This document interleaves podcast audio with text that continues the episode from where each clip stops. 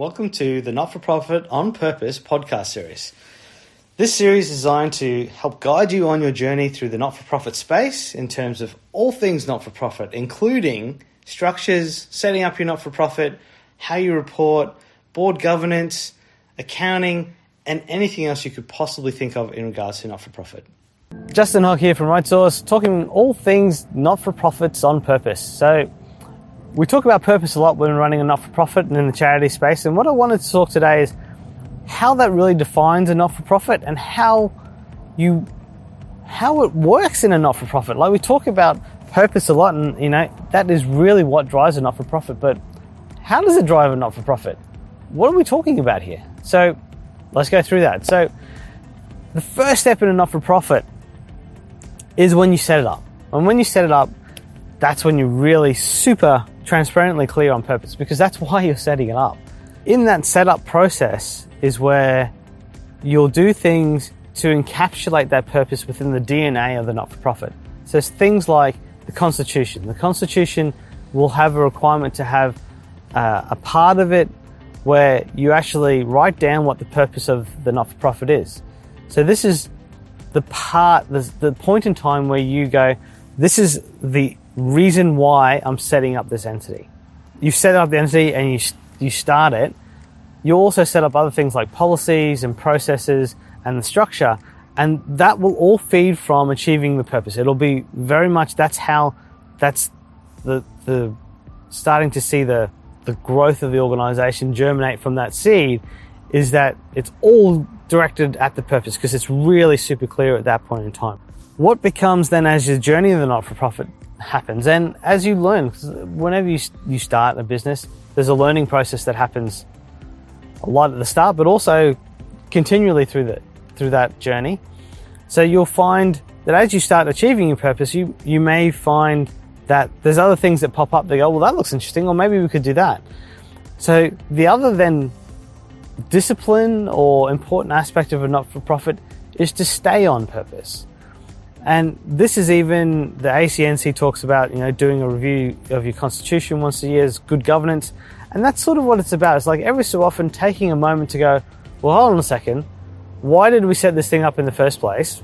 And are we still moving in that same direction? This applies to all businesses, not just not for profits, but not for profits specifically. You want to make sure that you are staying on purpose because that, I suppose, is why you set up. And that's what the entity is there for. So having that review that review of of where you're going is important because you do want to stay on purpose.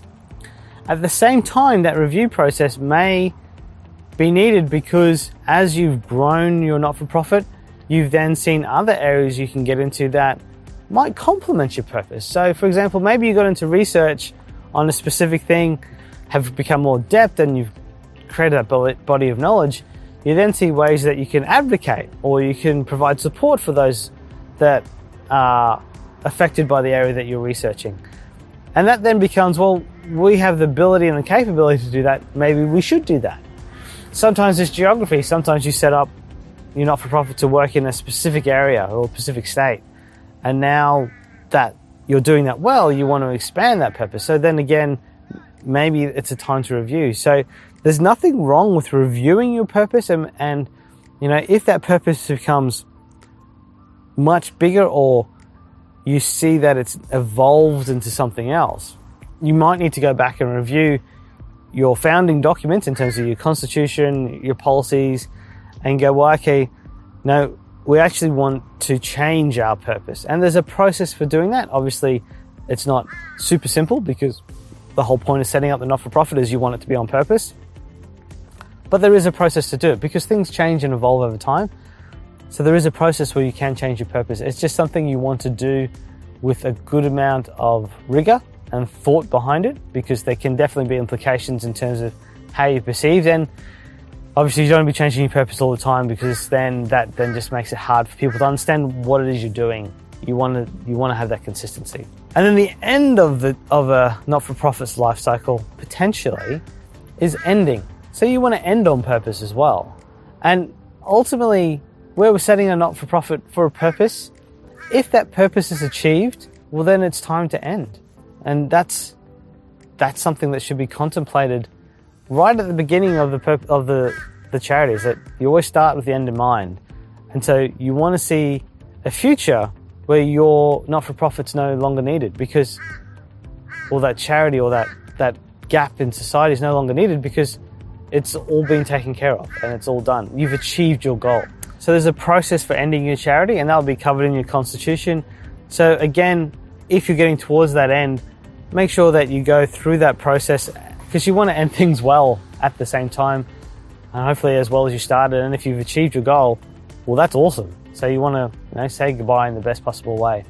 Sometimes you end a not for profit because you run out of money or because you no longer have the capability to do the purpose that you want anymore. Again, there's no reason why you can't end that gracefully. And again, there's definitely ways in terms of merging with other not for profits or being assumed by another not for profit.